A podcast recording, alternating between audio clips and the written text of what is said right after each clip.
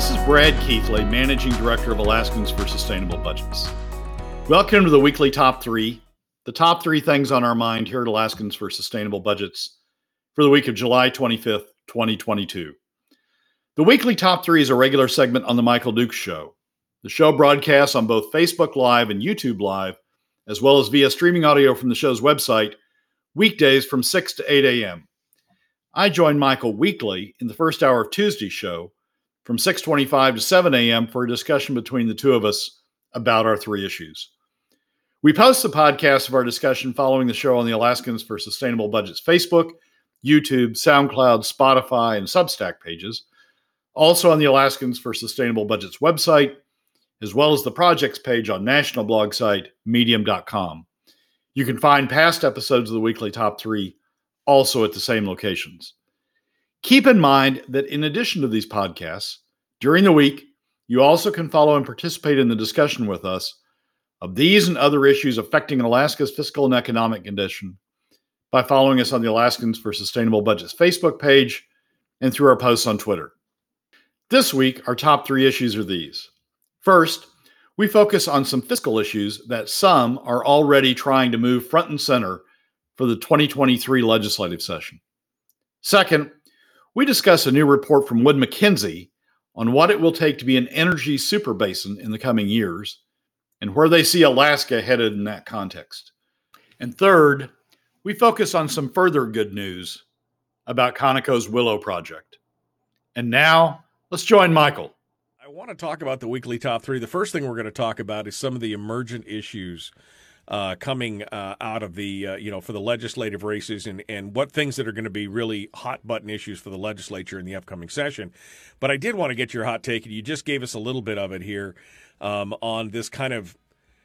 I, I, I mean, I would almost say disdainful uh, reaction from some of the campaigns on answering um, these questionnaires. I mean, the public wants to be informed. The public wants to know about certain things, and uh, you know, the the the governor uh, came out and basically said, No, I'm not going to answer you peasants. I'm not going to answer your questions. And then Walker came out, you said later, and did the same thing, uh, basically saying that they weren't going to answer questionnaires. Um, they said that they would do interviews in lieu of that. I mean, I mean, I don't know. They just don't want to go on written record, or I mean, what's your thoughts on this, real quickly, as we look at the emergent issues coming up?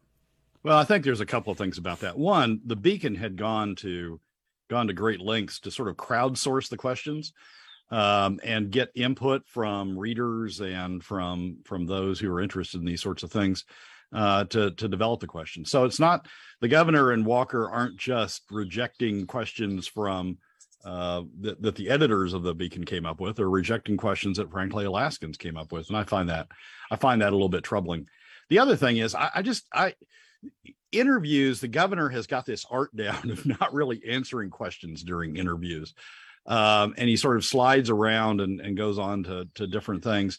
It's harder to do that in a questionnaire, and, and questionnaires tend to live on longer. Answers to questionnaires tend to live on longer. So I think I think the governor's concerned about, and Walker, uh, frankly, are concerned about getting tied down uh, with more specific with more specific answers than maybe uh, maybe they want to. So it's disappointing. I mean, I, I, I look at the questionnaires and I look at the answers and I, you know, gave a few ideas to the beacon on what uh, what should be included in the questions and and and a lot of others did as well. So yeah, uh, it's well, and it wasn't just to see the answers. yeah, it wasn't just the Beacon; it was the ADN one as well. So it wasn't like it was just a single outlet that they said no. They basically said nope, we're not answering any questionnaires.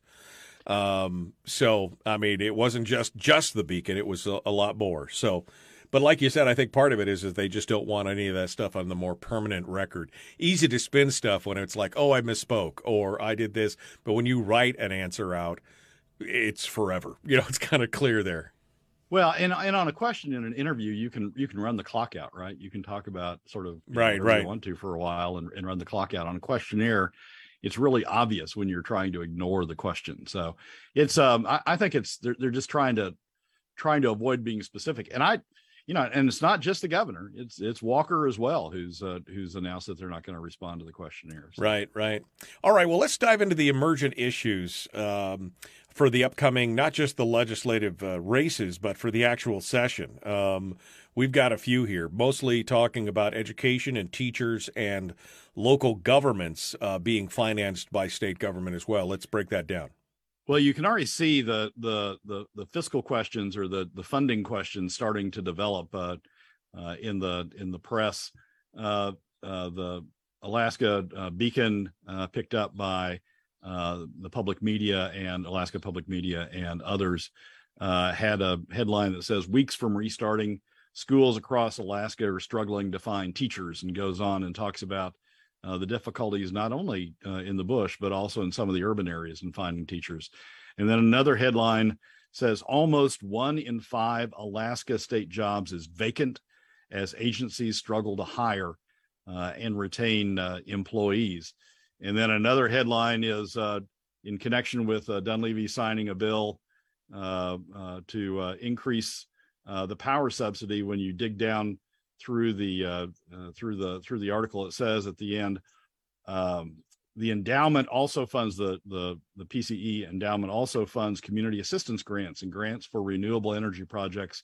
Legislators were warned this spring that increasing spending on PCE may mean insufficient funds uh, for uh, the, those other programs. And then goes on with a quote from Nils Andreasen, the uh, the AML uh, executive director, talking about how uh, uh, we're going to need to address the shortfall, the, what's now going to be called a shortfall in funds for uh, for local government as a result of increasing the PCE uh, uh, rates uh, uh, as a result of, of the last legislation. So you sort of take, you sort of start seeing this trend, right? You start seeing uh, teachers are in trouble. We're having trouble retaining teachers, and when you get into the article uh, it starts talking about the lack of a retirement plan and how that puts Alaska at a disadvantage compared to other states uh, in attracting and retaining uh, teachers. And it talks about other issues as well, but but the lack of a retirement plan is is one of those. You get over to uh, the, uh, the the one in five employees that we or one in five positions in state government are are uh, are are open. people we're searching for state employees and again, the article, when you get into the article, is talking about lack of compensation or or non-competitive compensation and lack of a retirement uh, with eh, respect well, for, and I want employees. I, I want to be real clear on this. They have a retirement plan. It's just a tier four defined contribution plan, and it's not the gold plated defined benefits program tier one through three that we'd had in the past. And so they're saying, oh, well, now we don't have a retirement. That's bullcrap. You have a retirement plan. It's a defined contribution plan, just like most everybody else in the world has. Just because it's not gold plated doesn't mean, I mean, that just pisses me off. I'll be honest with you. Well, but they talk about it in terms of not being competitive with others with other states and and the defined uh, uh, uh, uh contribution plans that other uh, or defined benefit plans that uh, that other states have. And then you get over to you know the the article on the PCE and that and and local government saying that you know the PC the PCE is great. glad we did that, but now we need more funding in here to cover our grant community grants and uh, and our renewable energy projects. So you can see this sort of drum roll picking up uh, and starting to uh, starting to, to to expand about things that that people are going to argue we need to be doing uh, in the next session. You can see candidates, uh, Cliff Groh, for example, picked up on uh, picked up on the lack of state employees and or or the or the open slots and state employees and on the uh, and on the uh, uh, teachers and said, "Oh, we got to we've got to address this." And Andy Andy Josephson has talked about has talked about those issues as well as I'm as as well as I'm sure other candidates have. So we're already seeing a building a building effort uh, to try to pitch these things as uh, as you know we're going to need additional state funding as we come into the uh, for to cover these deficiencies, cover these lack of competitiveness as we come uh, as we come into the next session.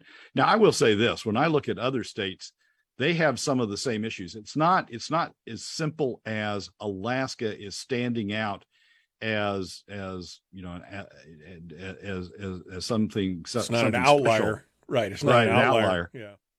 Uh, uh, having trouble attracting employees. Uh, it's happening in uh, in other states as well and it's part of the phenomena that we're going through about tight labor markets in general i mean you see state employees moving to the private sector or people in the private sector not moving to state employment, that back and forth uh, that you normally see, you're seeing that in other states as well. Now, perhaps Alaska has a more um, we've always had trouble with teachers. I mean, part of big part of that is the remoteness, but perhaps Alaska is toward the edge. But I but this isn't a situation where Alaska is unique and standing alone and other states are you're you know in an entirely different entirely different universe. It's it's a continuum uh, across across a, a number of states, if not all the states. So it's not we're not we shouldn't swallow hook, line, and sinker. Oh my gosh, we're not competitive. We're going to have to do these things uh, to keep up with uh, keep up with the Joneses. We need to look at this in a in a bigger context. Is there is there a, an issue going on in, with government in general? Is that a permanent issue or is that a temporary issue? Is the function of the tight labor markets as labor markets uh, loosen up? Are we going to see a, a, you know a swing back to the uh, to to traditional uh, to the traditional uh, uh, uh, job movement between between government and the private sector and the traditional ability of state government to attract. Um, it, we shouldn't just hollow, swallow hook, line, and swing, singer, sinker.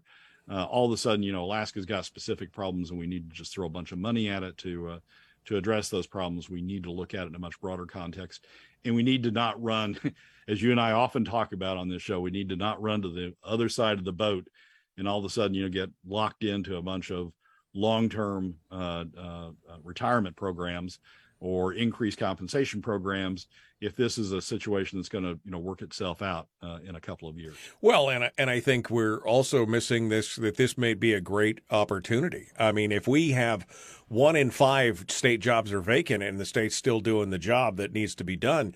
Uh, we've talked a lot about uh, you know shadow positions and things like that, vacant but funded positions. That's been going on in the state for years. I mean, at one point, Tammy Wilson had a count of over two thousand jobs in the state that were funded but not filled and hadn't been filled for quite some time. So we may have an opportunity here, maybe to save some money uh, and do some things like that by simply defunding a lot of these positions if the state's still getting the job done. Um, I mean, I look at this and I, I, I read this article and I thought this is a lot of uh, the sky is falling kind of stuff, as you said, and it's like a cry for what we really need is a defined benefits program, and that will, of course, attract everybody to us, and of course, lock us in for billions and billions of dollars in unfunded liabilities down the road in the future. Um, I I refuse to see it that way. I see this as an opportunity to uh, you know to cut into to cut into to go, cut into government and to make us more efficient by eliminating those positions that aren't filled at this point. Well, it's a it will be a debate topic certainly uh, in the next legislature. Certainly, certainly those in the southeast, uh, uh, Juneau and elsewhere down in the southeast, up in Fairbanks around the university, uh, and elsewhere where they have high government employment levels uh, they see it as a problem uh, and will be pushing for, and they and they see money as the solution to the problem, and will be pushing for uh, additional funding for those. I think you're right. I think the counter to that is looking at it as an opportunity for uh, for increased uh, increased efficiencies. But it's certainly going to be a, an, an, issue that comes up uh, in the next legislative cycle, and and candidates are certainly it'd be it'd be useful uh, for uh, uh, voters to question their candidates about how they feel about those issues going in, because that, those are going to be issues that hit uh, uh, hit them right out of the gate when they get down to Juneau.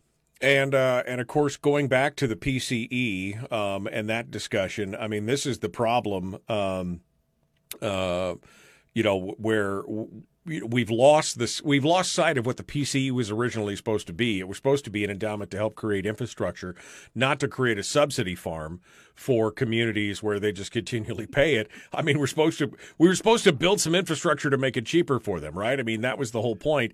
And now we're using it for things that it, it probably was never really intended for to begin with, and we're crying about it. You're, we're seeing we're seeing Lyman at work. So few years ago, PCE was building up, building up, building up a surplus, and Lyman and and you know people were starting to talk about you know, taking that surplus and using it for for other things or or reducing the funding going to PCE. So what Lyman did was expand PCE to include these community assistance programs programs, and what that did was you know bring bring on board another special interest to help support keeping PCE right. uh, uh, going. And we saw that when when Dunleavy tried to defund PCE, we saw the community grant sure. uh, uh, community come out to help uh, wait they created a, they created a dependency and then those people who were dependent came in? I mean tell me that that oh that would never happen brad. They created a dependency and now they're so, so, now they're defending it. Right. So what's happened now is lyman got an increase to the pce as as energy costs have gone up. Lyman's gotten an increase to the pce uh, uh, payments succeeded in in doing that for the bush but the other side of that uh, now the community assistance side having having now tasted the the, the expanded uh, uh, pot of money there for them uh, are, are, now they're concerned that they're right. going to get squeezed out. So now they're going to push for more funding in it. It it is it it th- this is Lyman at work. You know, if you study how this is all developed, you can see how Lyman really has developed some of these uh, some of these uh, uh, pots of money and special interests that, that have gone on or, or, been developed over time. The entire labor market is dorked right now. The state is just using this opportunity to exploit, says Chris on Twitch. I mean, that's my point of this as, as well, because this is a problem that's nationwide, and the the poor, poor, pitiful me, kind of uh, poor mouth uh, retirement thing I, obviously it's a hot button thing for me because I've seen this for years, but that is the thing. We have no retirement. That's a bunch of poussoir. They've just got a retirement that they don't like. They want the gold plated tier one. That's what they keep trying to bring back is the tier one retirement, which is full defined benefits, which put us into the hole for $12 billion in unfunded liability before, if you'll recall. Um, and so I just find this to be a whole lot of, uh, whining. I think is what I the word that I'm looking at right now is whining. Um, and and uh, yeah, it, it is. It's gonna be it's gonna be tough to be competitive, but uh, that's what's going on these days for every. I mean, everybody is short. The labor market is is in a hot mess. It is a hot mess from COVID.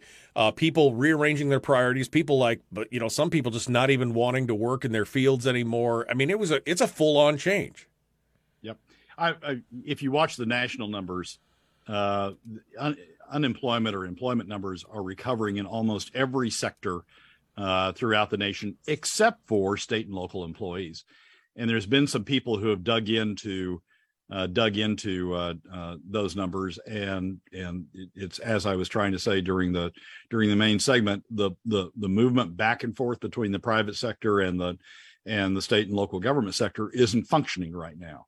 Uh, there's been an outflow from state and local government. I mean, a lot of a lot of people cite the stress of COVID and what state employees came under during COVID, and and the you know work from home uh, flexibility of a lot of private sector employees. And there's a there's a bunch of other uh, bunch of other criteria, a uh, bunch of other factors at work.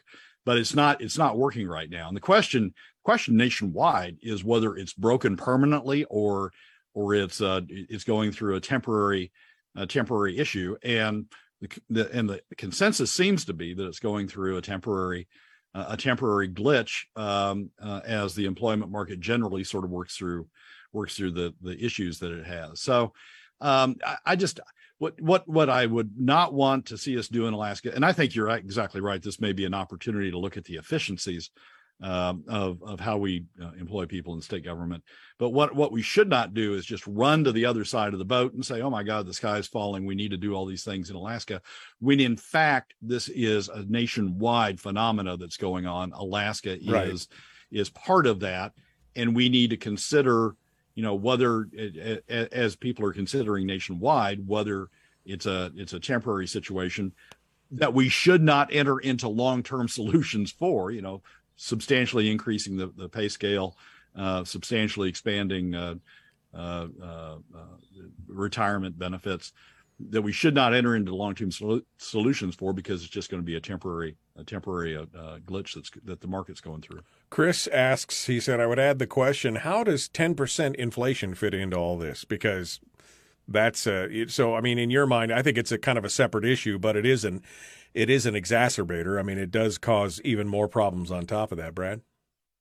Well, the private market seems to be responding faster. I mean, that's that's another re, uh, uh, reason that that people cite. The private market seems to be responding factor faster to uh, wage increases to account for inflation.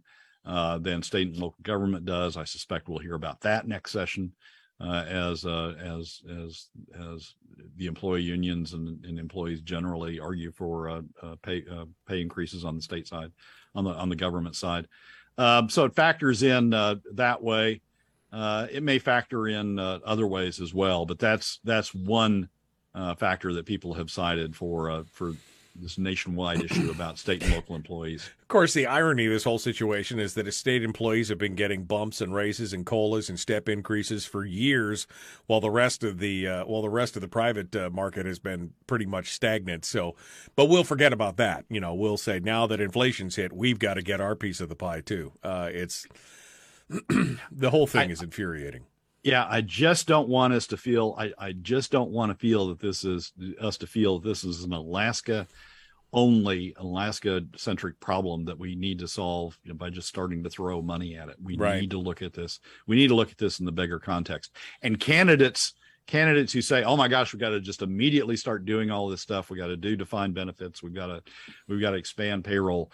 And don't talk about it as a national phenomena and a national national issue candidates who uh, who who don't understand that total context, I think, are candidates that you that you may want to be concerned about because I don't think they're thinking about the bigger picture. Give me a quick tease on number two, and I guess number three because we can kind of do them together in the next segment. Give me a, give me a shot here. So number two is uh, there's a there's a new Wood Mackenzie study. Wood Mackenzie is a great uh, uh, uh, industry, oil industry analyst, energy industry analyst. They've come out with a brand a brand new study talking about the new uh, super energy energy basins, not just oil basins anymore, but super energy basins, and analyzing where they think the oil industry uh, is going and and where they think there's going to be advantages in terms of attracting investment going forward.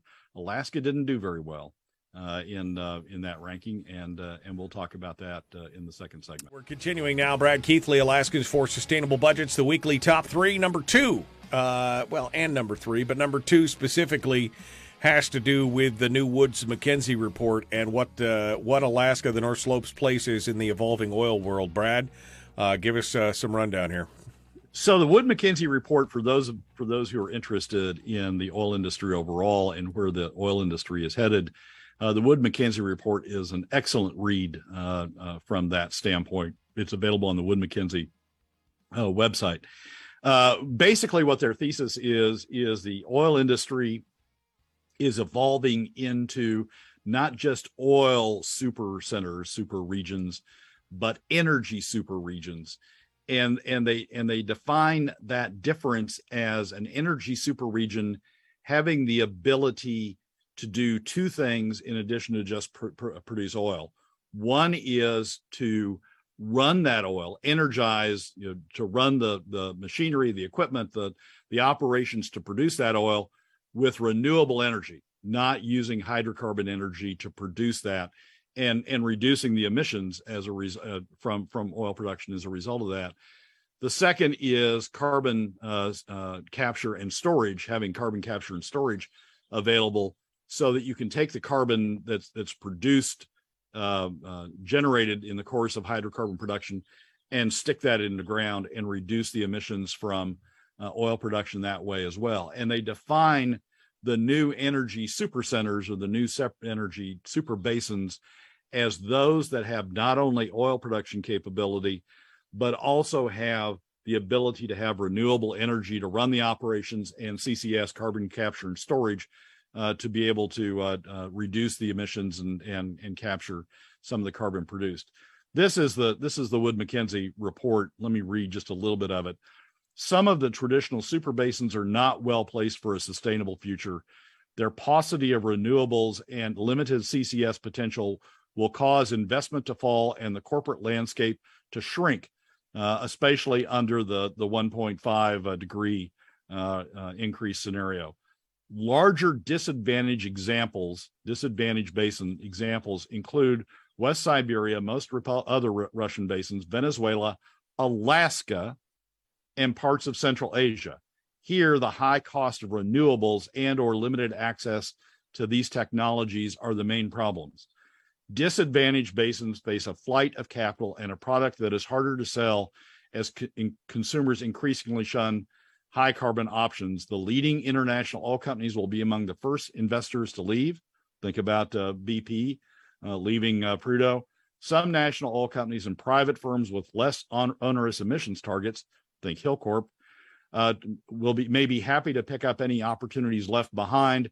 But the writing is on the wall. All companies must eventually back away from higher carbon resources. Here's the here's the next piece to keep in mind. Host governments may try a different uh, uh, uh, a range of different incentives in a bid to stem the tide. Fiscal terms, regulation, and policy must all work to optimize the integration of upstream CCS and renewables as far as possible. But unless governments can address the underlying issues, they will face growing political and social resistance to any attempts to prolong the life of high carbon basins. So I think I think what this is telling us is, I mean, what it's clearly telling us by by mentioning Alaska and the Alaska North Slope uh, is that is that we've got a challenge up on the up on the North Slope. As the oil industry evolves to focus on these other opportunities, these super basins that have the ability of not only producing oil, but producing it with much lower carbon emissions through the use of renewables to energize their activities and through the use of CCS to to to to get away with uh, or to put away their the hydrocarbon production or the carbon production. Um, as the oil industry evolves in that direction, investment will go in that direction, and investment uh, will flee uh, uh the regions that don't have that potential.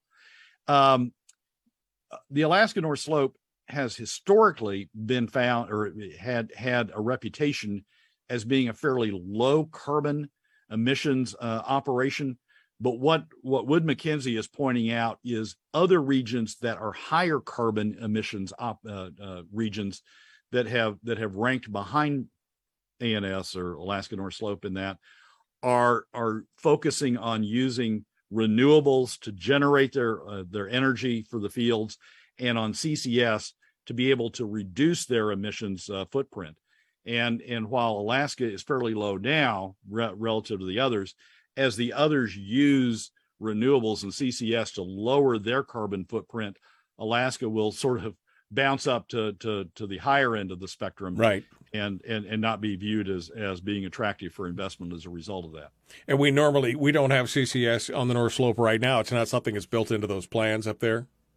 We have so we can't recapture natural gas and re-inject it into the uh, into the basins but we don't have just pure carbon uh, uh, uh injection up there there's been a lot of talk about the cook inlet having great ccs potential having great uh, uh, geologic structures to be able to to do carbon capture and sequestration. But but as we know, the Cook Inlet's a long way away from the Alaska North Slope, and to be able to take advantage of that, you'd have to run a, a carbon pipeline down from the slope down to down to the Cook Inlet to be able to uh, to take advantage of that. So we don't we have as I say we re-inject natural gas. We don't have natural gas flaring problems like they do uh, elsewhere. For example, Permian and and and uh, and the Williston basins uh, but we don't capture. We're, we're, not. We don't have the ability, or we haven't developed the ability to have major uh, carbon capture uh, uh, beyond that. Just under three minutes now. We can tackle into number three, which is some good news on Willow. If you can give it to us quickly here. Yep, absolutely. So we've talked about the Willow project, Conoco's Willow project. Uh, the challenge has been the BLM, uh, the Bureau of Land Management. The courts bounced back the environmental impact statement, uh, said that uh, BLM had to do an additional study. B- BLM came up with the additional study. They came up with this new alternative. And what we talked about, I think, on the last segment or the segment before that was whether that alternative was going to be attractive that BLM came up with to meet the court's direction, whether that was going to be attractive enough to Conoco to continue the investment. Good news. Conoco uh, recently came out with an announcement that said the new, this is Conoco speaking, the new alternative, alternative E developed by BLM and cooperating agencies responds to the Alaska District Court order and presents a good path forward, Conoco's words, good path forward for the Willow Project. So the concern about whether or not the BLM sort of reining in the the uh, the alternative that had been approved in the last round, reining that in with alternative E, uh, whether that was going to produce an economic project. The good news seems to be that Conoco is signaling uh, that uh, that they're comfortable with that. And generally speaking, we haven't seen the terms and conditions and the limitations that the BLM may put on it. But generally speaking, it seems that we're still headed in the right direction with the Willow project. That's good news because Willow is one of the one of the two big projects up there that we need to see go forward. Uh, final minute here, Brad. I'll let you uh, summate on everything and anything else you got on your mind here, real quick. Well, I think I think that I think that combining two and three, I think we near term it looks like Willow's going forward. So near term, that project is going forward. Pikka, I continue to be concerned about. We still haven't seen the financing for Pikka. Uh, and long term, I think the Wood Mackenzie report says that we're that we're Alaska is going to continue to face challenges uh, long term, and we may see we may see the oil industry, like the teachers and others, coming in and saying, "Oh my gosh, you know, we're going to be challenged. We're going to need some some different financial terms here." So we're not out of the woods by any stretch of the imagination. Willow's good news. Pikka, if we can find some funding, will be good news but longer term, we're still uh, still in a challenged environment. I don't think the oil companies are struggling. I think the oil companies are looking for uh, any help that they can get. I mean, these are for profit entities, and anything they can do to make their facilities or their developments more profitable makes sense to them. And this is just another reason why they can now come to you and say, "Hey, we need uh, we need a little bit more. We need better deals. If we're going to stick around, we need better deals." Is that am I reading this right, Brad? you're reading it right, Michael. And I think I think we're gonna what Alaska needs to ask if if if we're approached again about uh, about needing um, better terms, better better terms, yeah. needing needing better fiscal terms. We need to be talking about investment. Can you guarantee us? I mean, if if we even think about that, can you guarantee long term investment? Because it may be that you know, aside from Willow and Pikka, we're entering into harvest mode here, which is the gradual decline uh, down uh, uh, down as as Alaska fails to attract additional investment, um, and and you know the gradual uh, uh, fall in in Alaska production. We may be we may be entering that. If we are, that's one thing to think about in fiscal in terms of fiscal terms. If we're if we're gonna you know if we're in decline, maybe the fiscal terms need to change to allow the state to have have more of the of of, of what's uh, of, of, what's being taken in of the revenue. Um, but if we start talking about you know as the as the as the Wood Mackenzie study uh, suggests, uh, if in these in these challenged basins, uh, the producers start talking about host governments trying to make life easier, trying to extend the life of the fields. Uh, that's going to need to be a hard discussion about show us the money show us the investment show us show us that you're willing to step up and sort of you know run counter to to to what wood mackenzie's saying that you're willing to make the investment in perhaps developing renewables to the extent they can be on the slope uh, engaging in ccs uh, finding ccs opportunities to the extent we can uh, can on the slope. Show us that you're willing to to make alaska one of these super energy basins one of the the the, uh, the, the, the surviving uh, energy basins um, uh, before we start talking about, or as as we start talking about uh, additional fiscal terms. I, and I think that's, uh, I mean, I think that's important to understand that we can't just be like, oh, let us bend over backwards for you, uh, oil industry, because again, you've been utilizing us as a land bank for years. You know, we have been a stable, geopolitically stable uh, uh, you know, uh, bastion for them for many, many years. And just to look to them and go, well, you know, what have you done for us lately? We need, if we even consider new fiscal terms, we definitely need some concessions that say, okay, well, that you're going to invest in us here, or there will be ramifications for uh, for what you're doing. Well, and it's not. I mean, if if they're going into harvest mode, that means there's there's there's not investment. That means there's there's not uh, uh, additional uh, development going on. They're just going to ride out the revenue. And and frankly, you know, uh, regions that are in harvest mode, governments that are that are that have regions that are in harvest mode, they frankly ramp ramp up the share of revenue that uh, that they take because the because you don't need to maintain fiscal terms that attract additional investment if you're if you've gone into gone into harvest mode. So it's we're what Wood Mackenzie is telling us is we're coming up on a discussion. And I think Alaska needs to understand that we're coming up on that discussion. And I need, and I think we need to think about what kind of discussion, uh, what kind of discussion that's going to be. If we want to survive, if we want to you know, uh, uh, be a be a con- continue to be a, a, player in in terms of one of the surviving energy super basins. Uh, if we need to, you know, change things, then we need to make sure that the industry is making the investment necessary for us to be one of those survivor survivors as an energy super basin. Uh, what are you looking at here coming up here, Brad? What what do you keep an eye on? Is this election time? Are you watching the candidates? What's going on here? We got about two and a half minutes. Yeah, I wrote a piece in uh, in the landmine. My piece last week in the landmine was uh, the most important fiscal issue uh, that candidates ought to be talking about, and it talks and it talks about how they're going to pay that we're going to go back into deficits.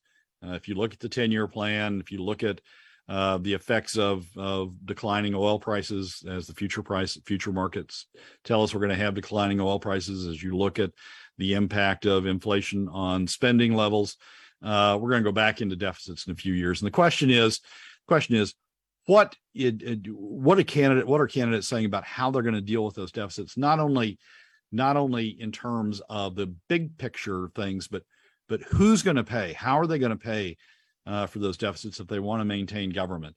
Is it going to be through additional PFD cuts? Is it going to be through more equitable taxes, more equitable revenue measures?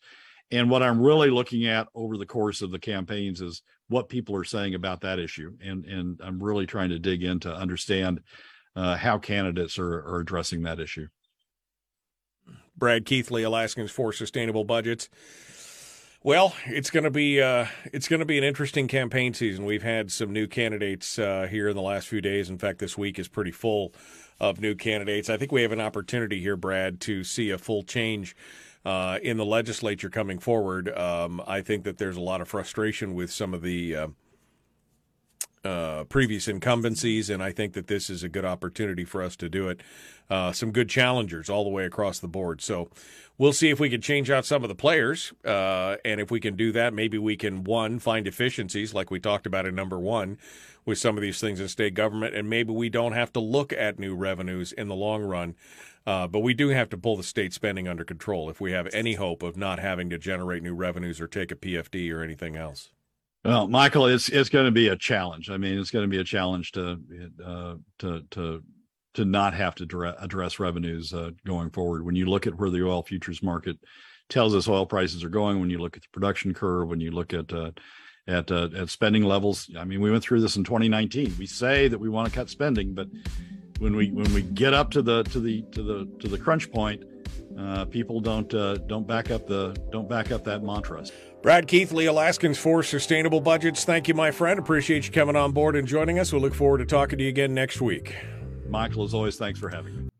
Well, that's a wrap for another week's edition of the weekly top three from Alaskans for Sustainable Budgets. Thank you again for joining us. Remember that you can find past episodes on our YouTube, SoundCloud, Spotify, and Substack pages and keep track of us during the week on Facebook and Twitter. This has been Brad Keithley, Managing Director of Alaskans for Sustainable Budgets. We look forward to you joining us again next week on the weekly Top 3.